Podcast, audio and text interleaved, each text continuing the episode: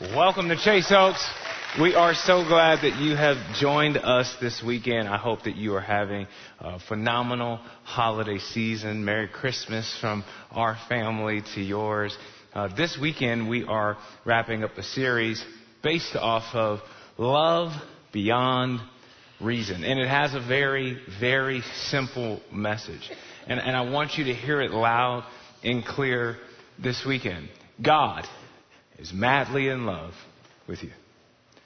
God is madly in love with you. And I don't know what you've heard about God lately. I don't know what you've done. I don't know what the state of your marriage is. I don't know what the state of your career is. But in the midst of it all, you need to know that God is madly in love with you.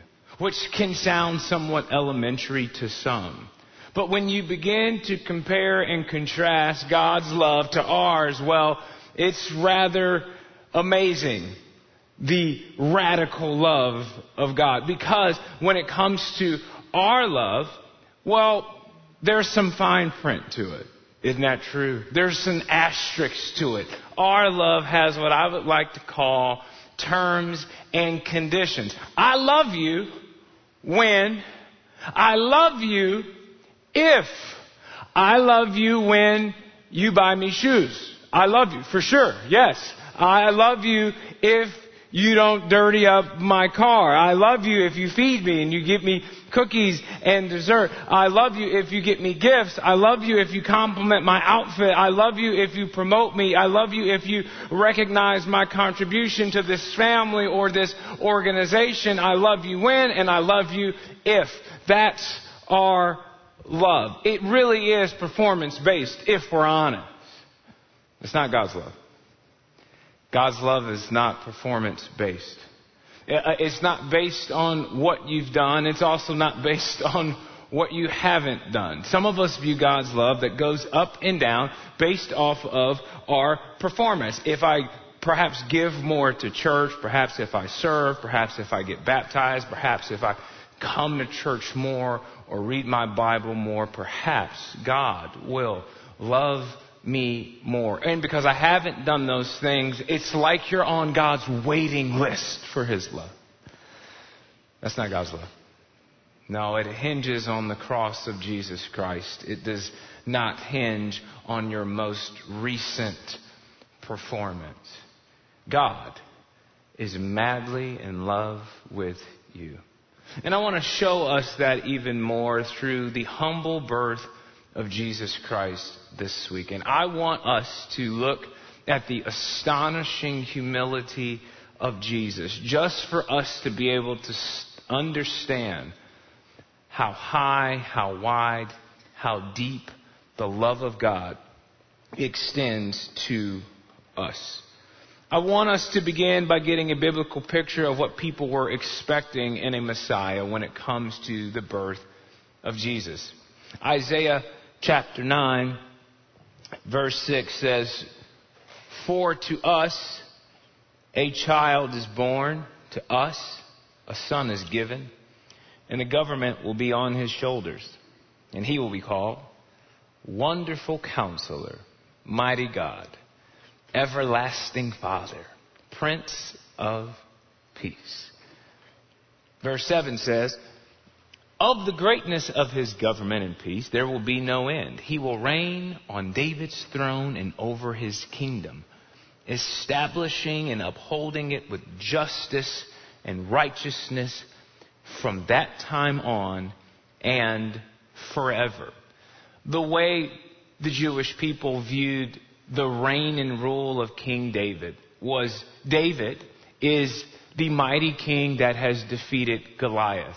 In fact, if you were to just read 2 Samuel chapter 8, uh, the uh, heading that is in the new uh, New English version of the scripture, it just says uh, David's victories. In other words, it's his resume of just victory after victory after victory. It's, he's almost showing off a little bit. Like this guy is undefeated and God is on his side and this is a man after God's own heart and under the rule of David, nobody messed with them. And it was so good under David. They thought, man, we pray that his kingdom would have no end. And so as they were awaiting a Messiah, they were looking for a mighty warrior, a mighty king that could defend them in battle and to defend them f- from outside threats because they viewed themselves as the underdogs. And so who is going to come and save us and be mighty in battle? And then a baby is born to a young mom. We, there scholars debate the age of Joseph. Call them a young couple for this weekend for now.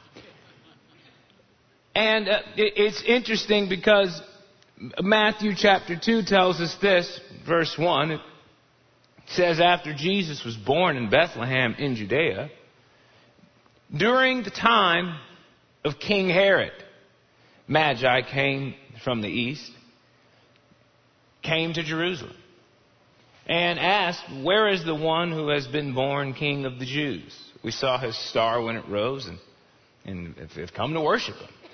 When King Herod heard this, he was disturbed. And all Jerusalem with him. I want us to get a little bit of context of a couple of kingdoms that the birth of Jesus were indeed a threat to during this time. The first is that of Herod, often referred to in history as Herod the Great. Uh, his, his dad, Antipater, it was his name, imagine that, uh, he was uh, an advisor to the king of Judea at one, at one point, and so Herod had a front row seat to the political climate of the region. And at one point, he actually convinces the Roman Empire to make him the king of Judea. Now, the reason he's called Herod the Great is because he was really great at building buildings.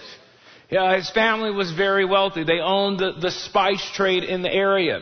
In fact, they say that his, uh, his uh, economy, his wealth, was 100 times greater than the entire GDP of the Judean region.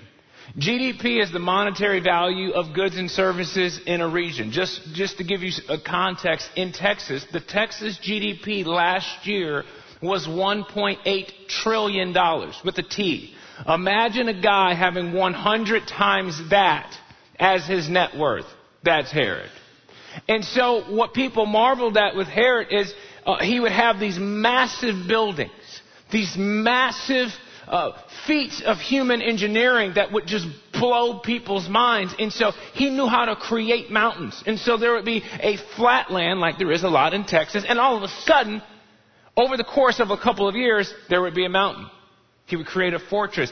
Uh, he created a palace in the desert. If you ever get an opportunity to go to Israel, go look at what's called Masada. It was his desert getaway. He was always paranoid from threats, and so he wanted to have a place that he could go. Literally today, architects cannot figure out how Herod built what he built. The stones, the size, they, it, it, it goes beyond human engineering. The cisterns, uh, uh, he, they, they would say he could create water in deserts. He was Herod the Great. Masada was one place. And then he also created what is called Herodium. Uh, think a Cowboy Stadium for a minute. Okay? Like, like this place was massive. And this was at the very beginning of ushering in, ushering in entertainment. And Herod was at the beginning of this. So everywhere you looked around, it was Herod the Great, and just northeast in the shadows of Herodium, you find Bethlehem. And so you would think that if we're going to compete with a king who has all of this wealth, you would think that we would have a king that comes raining down with glory, mighty, in battle. In the Gospel of Matthew, we, we have two kingdoms on display. King number one is what some people call the greatest man to ever walk on Roman soil. He has wealth. He has power. He has so much wealth, he would make Bill Gates look like a penny pincher. He moves pyramids and makes it look like Lego projects. This is a guy who is the Steve Jobs of his era. He owns the corner on the market of beauty and innovation uh, spices and oils. These were very rare and very, and perfumes were very rare at the time. And he owned it all. It's what everybody wants in a king. He's got 20 million followers on Instagram. This is a guy that everybody wants to follow. Yet this guy is terribly afraid of a baby being born in Bethlehem. King number two. Humble beginning in a manger with a young couple that has no idea what they're doing. They're barely even married, let alone how in the world could they know how to raise a God? But here they are. The first smell that this baby has is, let's just be honest, is of animal poop. There is ashes from the fire of shepherds, and his announcement comes exactly from them shepherds, the lowliest of society. Why in the world would God construct a plan like this? So that the lowest of the low, so that the marginalized, so that the forgotten, so that the undervalued, so that the poor would know that they have a king. And it's interesting. I love what it says in Philippians chapter 2. Verse 5, it says, In your relationships with one another, have the same mindset as Christ Jesus. And then it says in verse 6, who, being in very nature God, did not consider equality with God something to be used to his own advantage. Rather, he made himself nothing by taking the very nature of a servant, being made in human likeness, and being found in an appearance as a man, he humbled himself by becoming obedient to death, even death on a cross. Why in the world would he do that?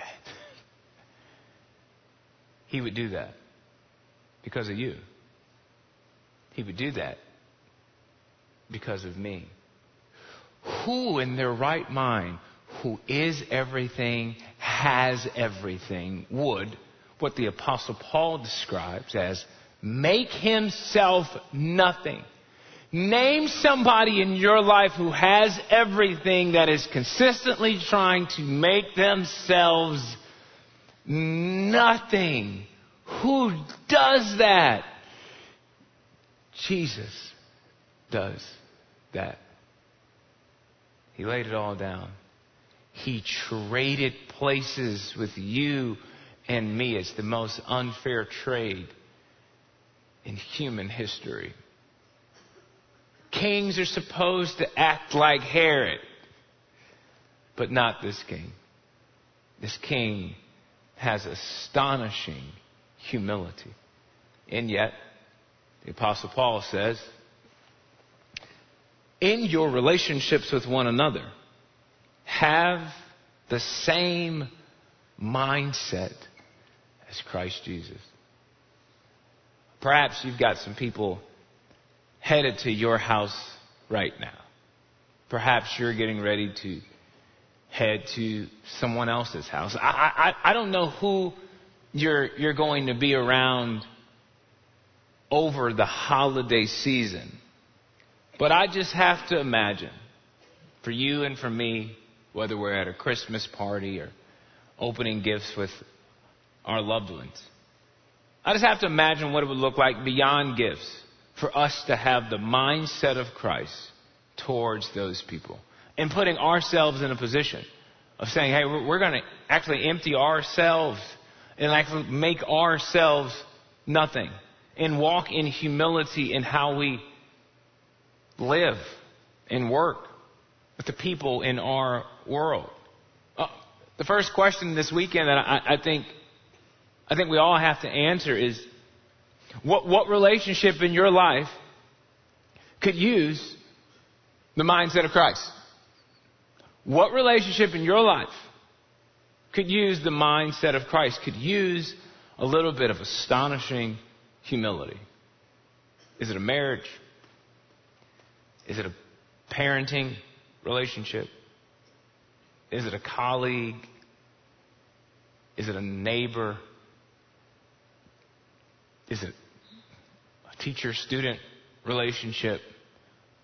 I, will be honest, I, I've got a few people in my life that we, I, I wouldn't say that we have beef, but I would say we just drifted.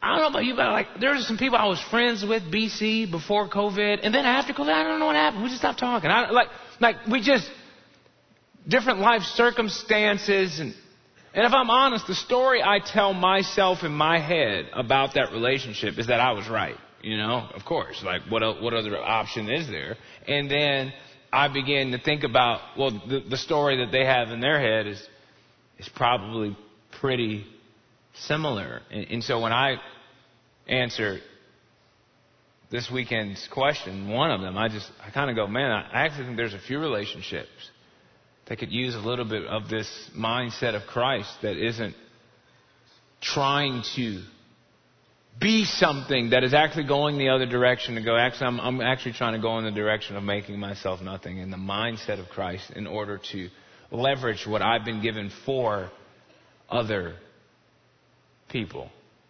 I mean, do you ever just think about this for a second? Jesus, sitting on high in heaven, giving all of that up to come be just like you and me, to get arthritis, to get, I mean, he just comes down in human form. That right there, I'm like, oh man, like I, I miss heaven right away. Like, like you just think about, like, like you probably have some humble people in your life. You know, I, I, I know some humble people.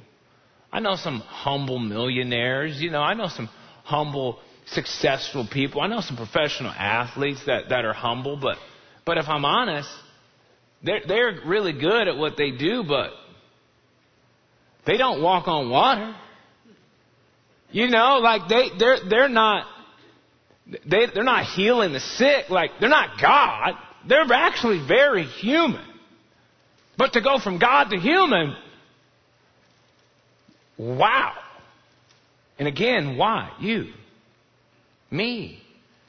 Because that's what it costs to be connected to our Heavenly Father. His Son had to lay down His life for you and for me.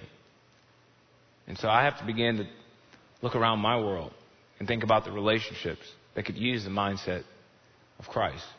Not a whole lot of drama in the Leak household. But I will tell you this. In, in the Leak family tree, we got Democrats and we got Republicans. It's true. I hate to break it to you. It, it, it is what it is.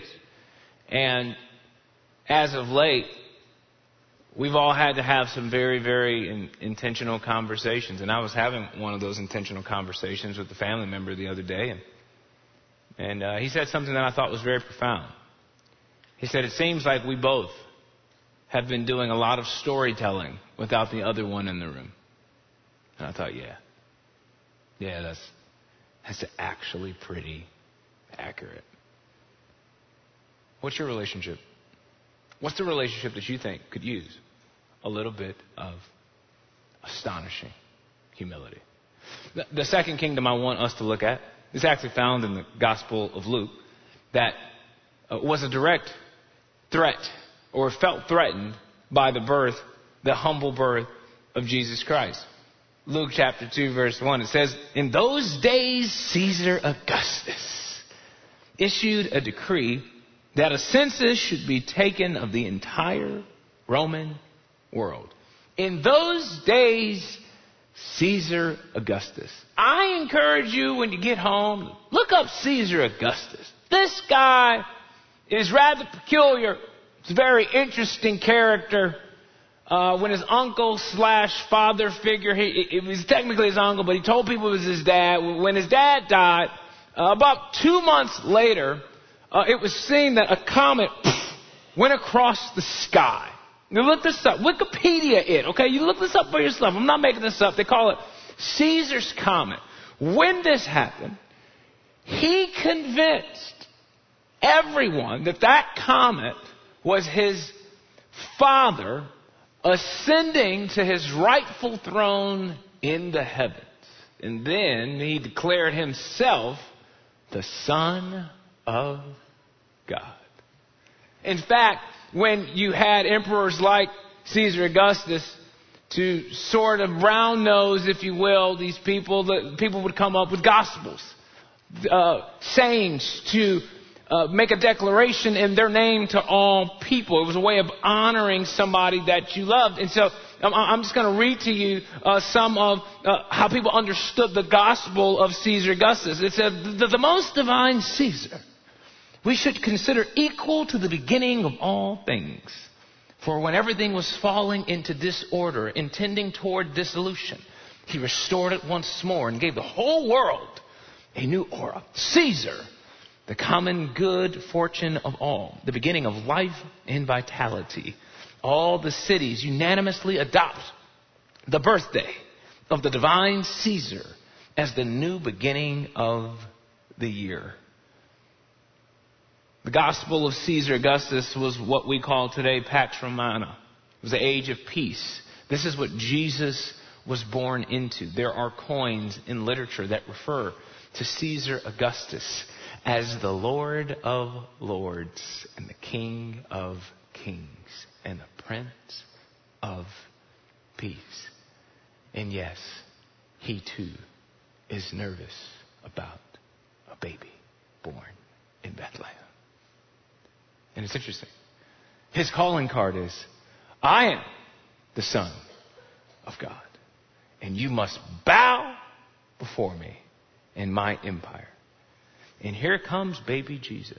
Now, in case you don't know anything about Jesus, if Jesus had a website, I'm going to read for you what his life verse would be. Here's the branding of Jesus. This is the calling card. If you want to know anything about Jesus, it would be Matthew 20, 28. Because he'll tell you why he came. He'll tell you why he was born. He will tell you why he is on the planet at all. He says, just as the Son of Man did not come to be served, but to serve, to give his life as a ransom for many. Wait, what? you, whoa, whoa, whoa. Listen, kings of kings don't do this. Kings of kings and lords of lords, like, they don't do this serving thing. Like, this is completely an upside down kingdom. This is, you, you're coming to do what? In history, they would call, uh, they would build a difference between uh, right handed power and left handed power. Right handed power were kingdoms that ruled with an iron fist. They wanted to prove how powerful they were through military force, their wealth, gold, silver, luxury, and then there was left handed power. These people would rule and reign through sacrifice and serving. Caesar Augustus, right handed power.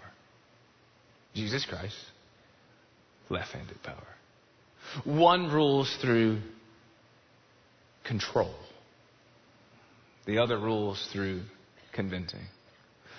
One rules through intimidation. The other rules through inspiration. One rules through, this is what's in it for me. The other one rules in, this is what's in it for you. I am here to serve you. That's our King. He is literally making himself low, in every part of His life. And what I know about you and what I know about me is we can be prone to be the kinds of people that live with a deserve complex. This is what I deserve.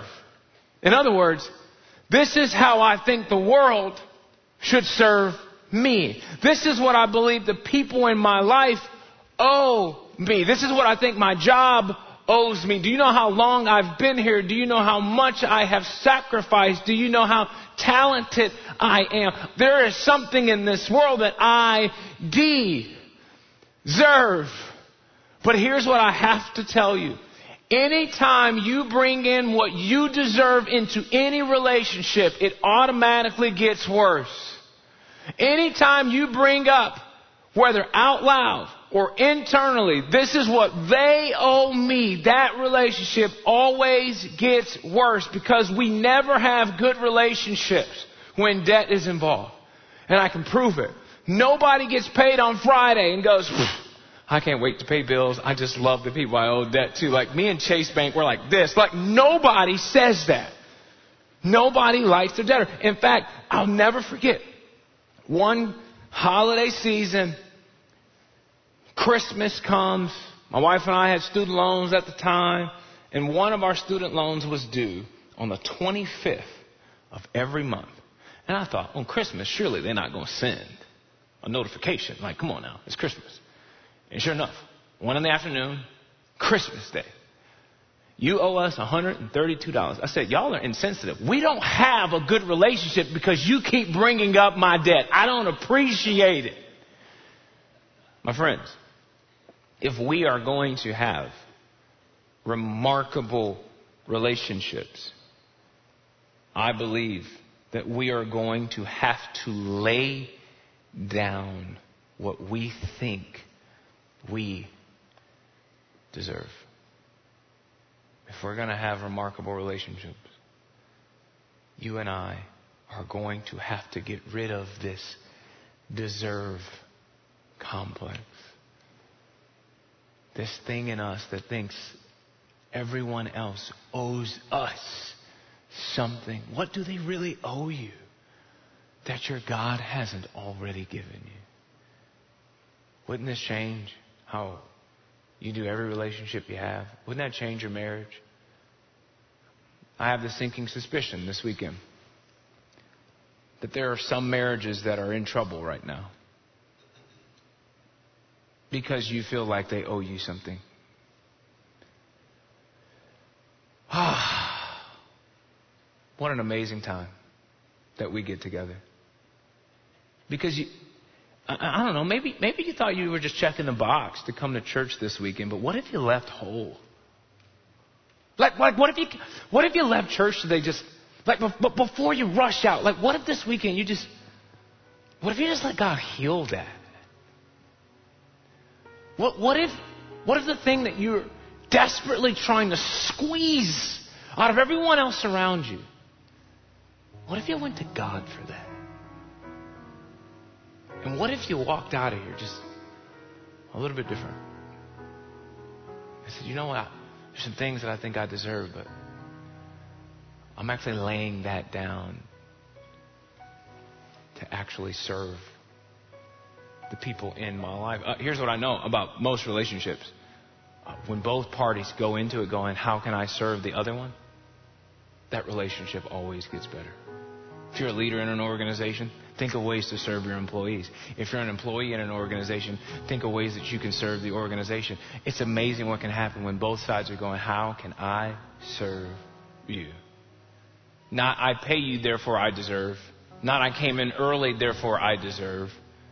No, no, it's I want to have the mindset of Jesus Christ. I love what John 15, verse 12 says. My command is this Love each other as I have loved you. Greater love has no one than this to lay down one's life for one's friend.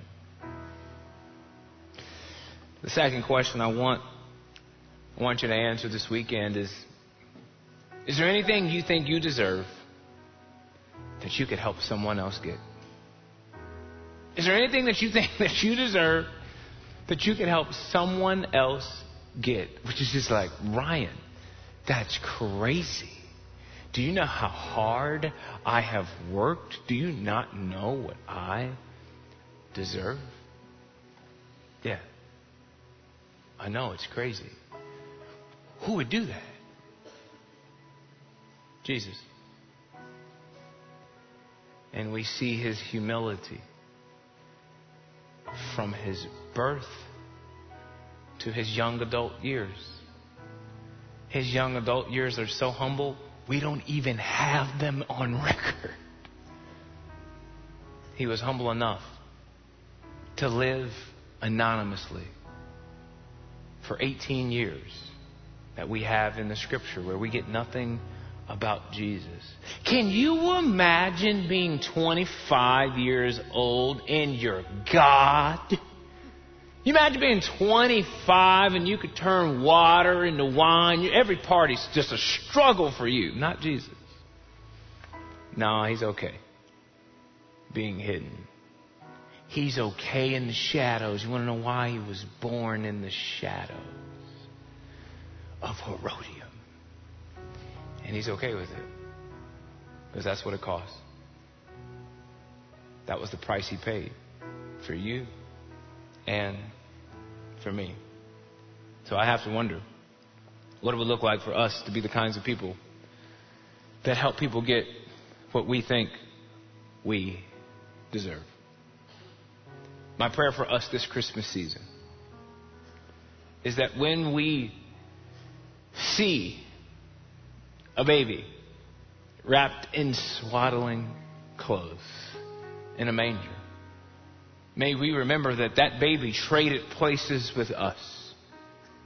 He made himself nothing so that you and I could have a relationship with our Heavenly Father. May we not just drive past nativity scenes in our neighborhood and just say, well, here we are again. Here is the Christmas season. Now, may we pause and truly remember what Jesus Christ has done for us. It's the most unfair trade in human history. And when we see the lights and we see the manger and we see the shepherds and we see the stars and we see these wise men who aren't all that wise, when we see it all, may you know that you are truly loved beyond reason. Father, thank you so much for this amazing church. Lord, I pray that this Christmas season, each and every person here today, each and every person watching online, may they truly know that they are loved beyond reason, that there is nothing that they can do to separate themselves from your eternal and everlasting love. Thank you, Lord, for your astonishing humility. In Jesus' name we pray. Everybody said, Amen.